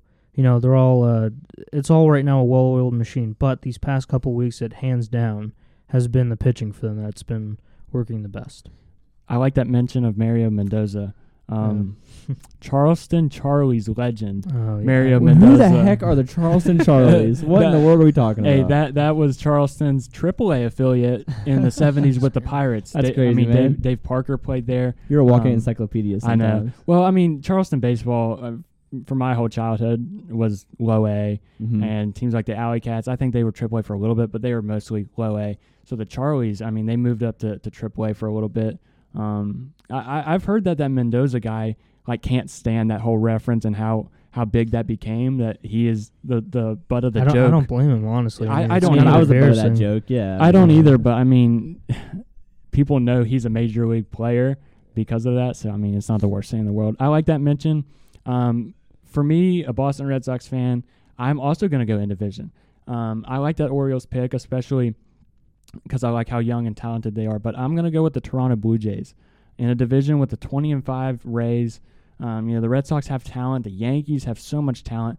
They are above um, the Red Sox and the Yankees. They're not, you know, they're still on the heels of the Rays, but they are 16 and 9 on the season. They've won four of their last five. They just swept um, the White Sox. Um, and the reason I'm picking them is not, I'm not big on the White Sox. So the sweep isn't as impressive as winning a series at Yankee Stadium. Uh, winning a series against the Rays when the Rays had not lost a series um, all season. So I like them. They are very good at the play. I mean, Bo Bichette, he's batting 340, five home runs, 15 ribbies. Matt Chapman, he was my wheelhouse award um, the last time we did this. 364, five homers, 18 ribbies. Vlad Guerrero Jr., 333, five homers, 15 RBIs. Very balanced attack there. And you have contact guys who are also stepping up to the plate. You know, they're not putting the ball over the fence, but Kevin Kiermaier, new addition from the Rays, 299 with eight ribbies. Whit Merrifield, 313 with 10 ribbies. So I like what you get out of them. And if you look at the pitching, I mean, obviously Manoah was your ace last year. He struggled a little bit this year. Um, but, I mean, this is the Bright Lights Award. Alek Manoah loves the lights of Yankee Stadium. He does. never gets rocked by the Yankees. Mhm. He goes to New York. He's been bad to start the season. Seven innings pitched, no earned runs, only two hits, and five strikeouts. So I like what I saw out of him. He loves the pitch against the Yankees. Kevin Gausman's been good as well with a 2.84 ERA. And you say Kikuchi's been good. I mean, Kikuchi was batting practice last year. he was not good at all. Um, he was an All Star the year before with the Mariners, and he's he's kind of showing that a little bit with a 4 0 record, 28 strikeouts on the year, and a 3.00 ERA. Um, so if they keep out keep up that balanced attack of hitting and pitching, I could see them bypassing Baltimore um, and start getting on the heels of Tampa Bay once they start losing a little bit more consistently. That's a great pick, and I definitely agree with that. But I'm going a different direction because I'm going with NL Central rival, the Pittsburgh Pirates, for my Bright Lights Award. Might be a little bit of recency bias, guys, because we just watched them yesterday win. No, But it's a good pick. they they did win today as well, so Mhm. now they're up to 18 and 8. They just won six to two over the Dodgers. They today. They won the series too. They so won the series huge. as well. Yep. Um, and you know, I want to talk about their most recent games because it's been really impressive. They won two out of four in St. Louis against the Cardinals, which of course we talked about their struggles, but those are still quality wins. Won seven straight against the Rockies and Reds, which are both bottom feeder squads most time most times, but those are still seven straight games. And then they just won a two-one series over the Dodgers to make it 18 and eight, and they're leading the division. They've been re- over the last 15 days. They've had three players batting over 280, and all their starting pitchers have under a three ERA as of right now. I haven't checked since the game finished up today, Hmm. but it's been a great season for them. I mean, we've talked about how they're usually a bottom feeder squad, and they're one of those teams that, excuse me, that you're going to expect to not make the playoffs, uh, pick high in the draft, and now they're having a t- they're 10 wins over 500 and i think that's really impressive for them. Even if it's just early in the season and it doesn't pan out it's still really impressive because in the last 15 days as well they've led the mob in batting average at 283 and i think that's really important because you got a guy like reynolds locked up and you've had a lot of they, they have a lot of young talent. I mean jack Suwinski, uh, connor joe is not young talent but him as well and then Ji Hwan Bae they have a lot of guys that can hit the ball well and we saw that yesterday and they get another win today to go up to 18 8 uh, I'm, I'm impressed to see the squad so far, and I'm, I'm looking forward to see how they finish out the year. But um, yeah, so that's all of our awards. So now we're going to move into our, our little bit of fun topic we got today, and we decided to switch it up. I saw a video on Instagram of a couple of guys. I'm not sure if it was on a podcast or they were just doing it for fun in their living room, It, but it, looked like a podcast. It looked like a had The mics and everything. I. I, I'm sorry, I can't give credit to them right now. I did, I did not write down the name, but it was a podcast, and they decided to draft their top five favorite jerseys in. And you know, in honor of the NFL draft tonight at 8 p.m., make sure you tune in to the United to the Moose draft show if you can. They are starting um, tonight. Uh, Well, this won't come out in time, so never mind. That that that promo was for nothing. uh, this because this will come out tomorrow morning. But um, yeah, the, the in honor of the NFL draft tonight, us three are going to draft our top five MLB current jerseys. That's a hint to a later segment we may have. And you know, let, us just get started. I, I'm gonna go. So how we'll do this is, uh, you know, we can do a random number. See who goes first, or wheel. Let's let's do that real quick. Hold on. Um, so we're going to do a wheel with all of our names on it, and I am going to, uh, and then we're gonna pick. So um, we're gonna pick jerseys, and then we will see. So let me write this down real quick. Current Um, jerseys, no current thro- no jerseys, yes. throwbacks, no vintage jerseys from you know the 1950s or 60s. We're gonna go current, Yep. home whites, uh, grays, and alternates, and I- that's what we're I- limited I'm, to. I'm, I might with this question give away one of my uh, picks, but I just want to make sure that this meets the requirements. The my opinion, No set rules here, Tyler, but But to the the Mets black the uniforms, those aren't throwbacks, right? No, Those count, right? those? No, they're not. They wore they wore black in the Piazza days. Yeah. I think they wore black with Mets across. I know they Mhm. wore that as a batting practice, uh, and then they wore black as a road alternate that said New York. Um, but this is a different jersey. Mhm. I, I say that's just an alternate. I don't think it's a throwback. Okay. All right, so after we've spun the wheel to see who go first, Tyler has earned the first Oh. overall pick in So the Dirty Jersey Podcast Jersey Draft. That's funny. That, I just made that up on the spot. There we go. So Tyler, go ahead. What jersey do you got? And we'll go one through five in order. Um, Mhm. We'll go left to right since I mean that's only fair. So we'll go Tyler to my right, and then Aaron to his left, and then back to me. And we'll go one through five in order. So it's just like a draft. So go okay. ahead, Tyler. Well, I'm I'm picking a baby blue jersey, and it's not a Cardinals. I think the best baby blue jersey in baseball are the Texas Rangers, hands Mm. down. Um, Okay. I, I think I actually didn't have them on here. I know. I I, I think it's On a jersey a, a jersey that a lot of people forget about, but you know, um, all all baby blue jerseys look good, but I just think on top of the baby blue and the um the the font that they use with the script Rangers, it really is a good. Looking. I forgot jersey. they had script Rangers on the front. That that does that one is good. No, it it really is a well put together jersey. Very so nice pick. that's my. That's Make my sure you write opening down your pick. picks so we don't forget who Gotcha. we got. Okay. And uh, uh, so now Aaron will have his first overall pick of the draft. Go I'm ahead. sure I'm going to take it from you, but this is the obvious pick. This is the best uniform in sports, in my opinion. The baby blue. I'm a big baby blue guy. I mean, I'm rocking the Jays right now, but I'm going to go Cardinals. Um, it's just a beautiful jersey. The baby blue with the baby blue pla- baby blue pants, red piping down the side. The stitching is immaculate on St. Louis. I love the logo of the bat coming out with the two red birds um, in good stitching sitting on them. That's why I like the two lane baseball uniforms. They have that bat coming out, and they have some somebody sitting on that bat or, or a logo sitting on that bat. So I love the Cardinals jersey. Um, they wore they wore blue in the '80s, but it's a different jersey. Uh, they kind of paid homage to it, but it's not a true throwback. Mhm. Um, they made it ten times better than the Cardinals blue jersey of the '80s and '70s whenever they wore it. Um, I think it's the best look in all of sports. You know, I agree with that. And you know, now that you took that off of my board, I feel like there's. I, I have a couple decisions here. I'm deciding between two Blue Jays jerseys actually, and I think I'm going to go. We talked about this earlier, and this does apply to the rules. I'm going to go with the Blue Jays Canada Day alternate, the red Canada Day Yeah, jerseys are with the matching awesome. red hats, of Good course. pick. Can't forget the hats. Yeah. So that would be my first pick. And you know, in honor of the Dirty Jersey podcast, I'm, I'm glad that I got the best jersey on the board. Ooh, okay. No, I, I'm kidding. The, the Cardinals are up there, but I love the red Blue Jays. I mean, I know they're called the Blue Jays, so the blue is of course iconic. And I was considering the baby blue, the Well- one that Aaron's wearing here in the studio. but- Well, they don't wear that one very much. I, They don't. You could you could call that maybe a sleeper pick. Um, and they wear that the maple leaf on the hat, which they don't do that. yeah, that's true. um, that's true. So that's a good pick. I, I think maybe that wasn't on me and Tyler's boards. So it's a it's a little. There's some on my board that you guys are gonna pass, so we'll get there. All right, go ahead, Tyler. Pick number two for Tyler. Um, I the pick number two. Hmm. I'd probably have to go with the Phillies white pinstripes. It's a Okay. uh, it's a very clean look. I'm red is my favorite color, so when you mix it up with you know the red with the pinstripes, it's it works very well, and I think it's a very iconic look as well. Um, You know, I'm surprised Yankees didn't come off the board here. I know. I The jersey may- May- stinks. maybe later. I, I was trying to.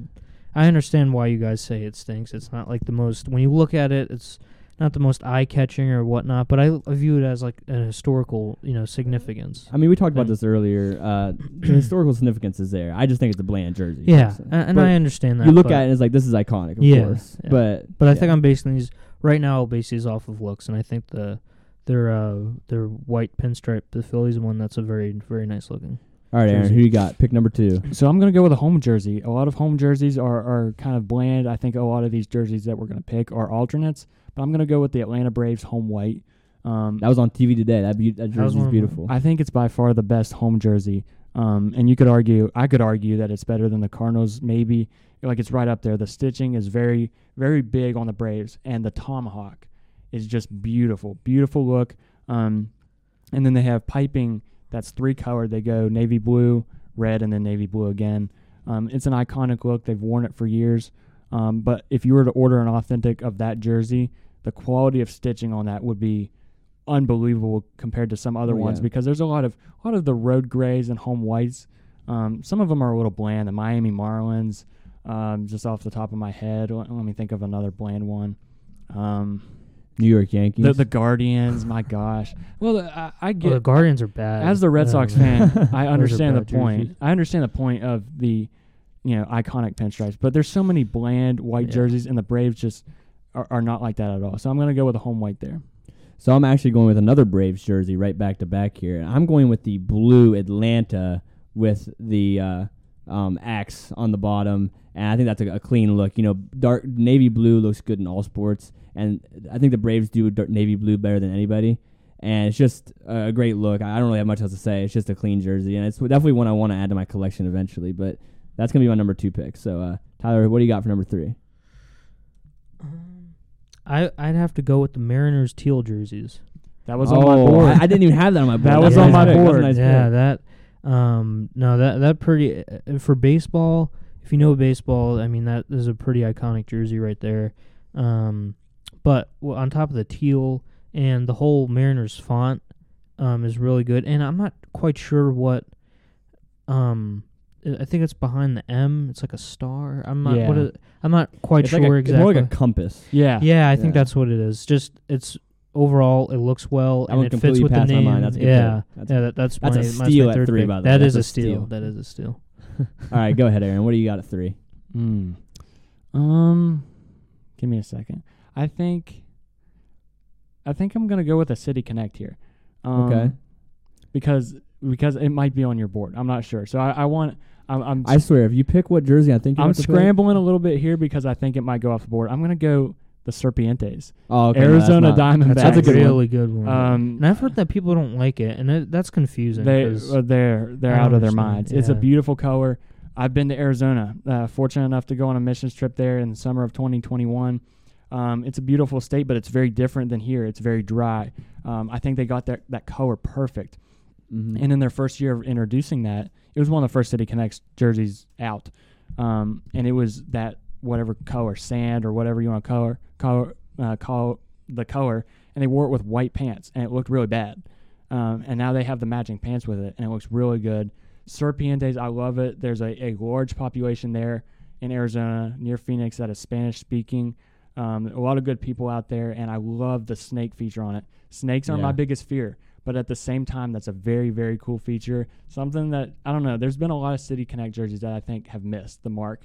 Um, and for me, the Serpientes is the standard. I have a dry fit Serpiente shirt, and it's my favorite shirt. Yeah, I, I don't I don't care about the Diamondbacks, but I love that shirt. I love the logo. It's a good uniform overall. you know, we had on the show we failed to mention the Texas Rangers new uh, City Connect, and we, we don't have time for that right now. But that's it's something it's, on it. it's it's something else for sure. Yeah. man. But I'll move on to my third pick, and I'm actually also going to go with the City Connect jersey. I'm going to go with the White Sox black South Side That's a good one. jersey. I just really like the one. black with the pinstripes. I mean, um, black on jerseys usually look pretty bad or good. Like you can make it bland or pop. And like the Orioles, they're black. They make it pop with the big Orioles logo. And I think the South Side, you know, embracing being South Side of Chicago is a great thing for the White Sox. So um, that jersey is, is awesome, and that's also one I want to add in my collection. So that'll be my number three. Uh, Tyler, you're on the number four. Go ahead. Well, I, I think the one I'm about to say is extremely underrated. And if I had to put my money on it, you guys probably didn't write this one down, um, just because I said it was as underrated. Um, the Oakland A's green jerseys, not the one with it says A on it, but the the script Oakland. Yeah, yeah. I know Um, exactly what you mean. That that is a really really good looking jersey, and you know it's got the green base with the uh, the white script, and then I'm pretty sure the white has like a yellow outline. And on top of that, they have a real. Now I don't understand the story behind it or the history behind it, but they have a patch on the sleeve. It, it I'm pretty sure it has like an elephant or something like that. I'm pretty sure it's um, but it's a, it's a really well put together um jersey. That's my that's my number four pick. Okay, so my number four, I thought was going to go off the board in the second round or something like that, but we've mentioned a lot of baby blue, so I guess we wanted to move on. Baby blue, Toronto Blue Jays. I mean, I'm repping it. I was hoping it'd make it to my next pick. Dang it. I, I can't I can't let it go. Um, you know, a lot of jerseys in the MLB just kind of say the name, um, and that that's kind of it. And this Blue Jays says Blue Jays, but then it's got a beautifully stitched actual Blue Jay with the Toronto, not Toronto, with the Canada That's maple one, leaf. that's one of the best stitched logos I've seen on any jersey in any sport. It's I mean, truly amazing. It's it's a work of art. Um, that's why I like the Braves so much. It doesn't just say that Braves and they're done. It says Braves with a ginormous tomahawk. Yeah. That's got personality to it. I yeah. I don't like jerseys without personality. I think this one has a lot of personality. It goes well. It looks good in their new, the new dimensions of their stadium, um, and their hat that goes with it looks good because that's an alternate, and they wear, they wear this color on the on the bill, I think, and they wear a navy on the top of the hat, and I think it's just a uh, a good looking uniform. And I'm a sucker for uh, baby blue in baseball. Yeah, definitely. I, I of course love baby blue. All the excuse me, all the MLB baby blue jerseys look really good. And you know, Tyler, to your point, on the video that we got inspiration of, one of those two guys actually picked the Oak, the same A's jersey you did. Oh, really? Yeah, Okay, they I, picked- I did not know that. they picked really- the green Oakland Oh, with the. Oakland across the Yeah. chest. But I think with my next pick, whew, this is tough. I'm I'm deciding between two Texas Rangers jerseys because I think they're some of the they're kind of underrated, honestly, and I think they're some of the better jerseys in baseball. But I think I'm gonna go with the red, the one that says Texas across the front with the blue, stri- red, white, and blue striping on the sleeves. Is that That's your good. second red jersey? That is my second red Nice. jersey actually, Okay. and there's not that many in baseball, is there? I mean, other than red teams, but I mean, like Yeah, red yeah, alternates. there- there- there's only like a handful, really. Yeah. but yeah, Not th- too it, it's it's a pretty basic jersey. It just says Texas with the uh, with no really other design. But I think I just love the, how the red pops with all the other colors. So uh, I'm gonna go with the Rangers jersey, the red. Uh, what do you got for your final pick? This is our last three picks. What do you got, Tyler? Well, before I start, I, I had to look it up because I was curious with the uh, Oakland A's and their elephant logo. Yeah, Apparently, this dates back to their uh, owner Ben Shibe, and apparently, um, he said that um, he had a white elephant on his hands. I guess in terms of um, the kind of the team state and whatnot, and um, how it kind of wasn't very marketable. So um, they kind of have that symbol as a uh, of pride and opportunity. That's really cool. Yeah, I, I had no idea about don't the background of that. I had to look that up. It was uh, Huh. bugging me. But my last pick, um, I have to go. I said it already, but the Mets black. That's Mm. such a cool jersey. yeah. I'm Can't glad they. Yeah, I'm glad they brought it back, and um, it is like Aaron said, it's a little different, but it works really well. They have the black base, and then around the white lettering with the Mets, they have hints of um, orange and blue in it, and it really pops out. And it's and then on top of that, they have the black helmets as well, which is really, really. The really only good thing I dislike about the jersey, and I guess you Mhm. can say the same thing for the jersey I just picked for the Rangers. There's Mhm. just not a lot of other design, I guess. Like it just feels like it's just black with Yeah. Mets thrown Yeah. on the front. yeah, I, I get what you're saying, but yeah. I don't know. I, I think it works out very. It works out really well. They don't It's wear still it a nice enough. jersey though. They don't wear it enough. I never yeah, see it. d- you're, you're right, and um, I think they should uh, wear it a lot more. But um, I that that is my last pick. So we were talking about one. red jerseys, so I'm not gonna pick them because I have a cup. Like I have one more, um, but I like the Red Sox red and like the Atlanta Braves red is probably the most eye-catching one. Very nice, but I'm not gonna pick them because I already took their home white. I'm torn between two, um, Brewers Navy. It's a great look, navy blue, Milwaukee script, uh, cursive with the number, yellow piping. It, it resembles WVU's blue jersey in a way. They got that uh, state of Wisconsin patch on the Mm, shoulder. yeah. I love that. I'm torn between that one and the home whites of the Chicago Cubs. I think the the Cubs, the Cubs have such a That's rich classic. history. History. I love the pinstripes. I love the Cub patch on the side. I love the ginormous. And it, that Uh, that is a huge patch, yeah. by the way. The one in the front. Yeah, I mean, the the, the front patch that says Cubs is amazing. Yeah. The one with the bear on it on the arm is amazing. It looks good, especially with the with the ivy in the background. So I, I think I'll take that um, as number five with Milwaukee as an alternate. Wow. Okay. That was an unexpected pick for you, honestly. And I think you guys might roast me for this pick, but I'm going with the Colorado Rockies City Connect jersey with the green and the mountains. No. I know Tyler just gave me that look. I don't yeah. I don't mind that one. I think that's very creative. Uh, very creative. It's a little weird with the green. Like there's a lot of green, but hey, Yeah. it's off their license plate. I think it's I think that's a good pick. Yeah, based off their license plate, they get the green and you know the mountains in the background. I just love the look of the mountains right above the words Colorado. That just fits the the you know the theme of that state so well. And I like the font of the numbers and the look and the the. It's kind of like a. It's a bright white. I mean, I know we talk about white uniforms, and of course you want them to be bright white, but I feel like it kind of takes like if you're thinking of snow tops on a mountain, Mm-hmm. like when you see the mountains and then you see the white, it's just kind of it just kind of fits very well, and I, I love the look. So that that's gonna be my final pick. I think it's kind of an underrated pick, something that probably neither of you would have thought of. But I, I I do think though, because the the original design was the green pants and the with the with the green pants kind of fading into the top with the mountains. Mm. But I'm pretty sure they switched it up a little bit and they added white pants, and I think that looks like a hundred percent better. And I think that should have been the original one, honestly. Yeah, there you go. Yeah, t- there- you took the right words there. right out of my mouth. Yeah. I was gonna mention. Sorry, that. I'm sorry about that. No, it's but, fine. That's a good Um, point. yeah, no. Uh, overall, it's a good jersey if they don't wear the green pants. I know that, that that was an unpopular pick, but I just love that yeah, City no, Connect. It's not the. It's not bad. Yeah, I, I don't mind it at all. When I first saw it released, I was like, "Ew, like what is that?" But I really like the, the the design of the mountains. I don't hate the green pants. It's a, it's a little much. A little looks like Diamond Dynasty created uniform on MLB The Show, but it's not terrible. But to Tyler's point, you throw the white pants on it, it doesn't look stupid like the Serpientes one with the Diamondbacks. So I like it. I, I don't mind that pick at all. Who do you got for your f- f- fifth and final pick?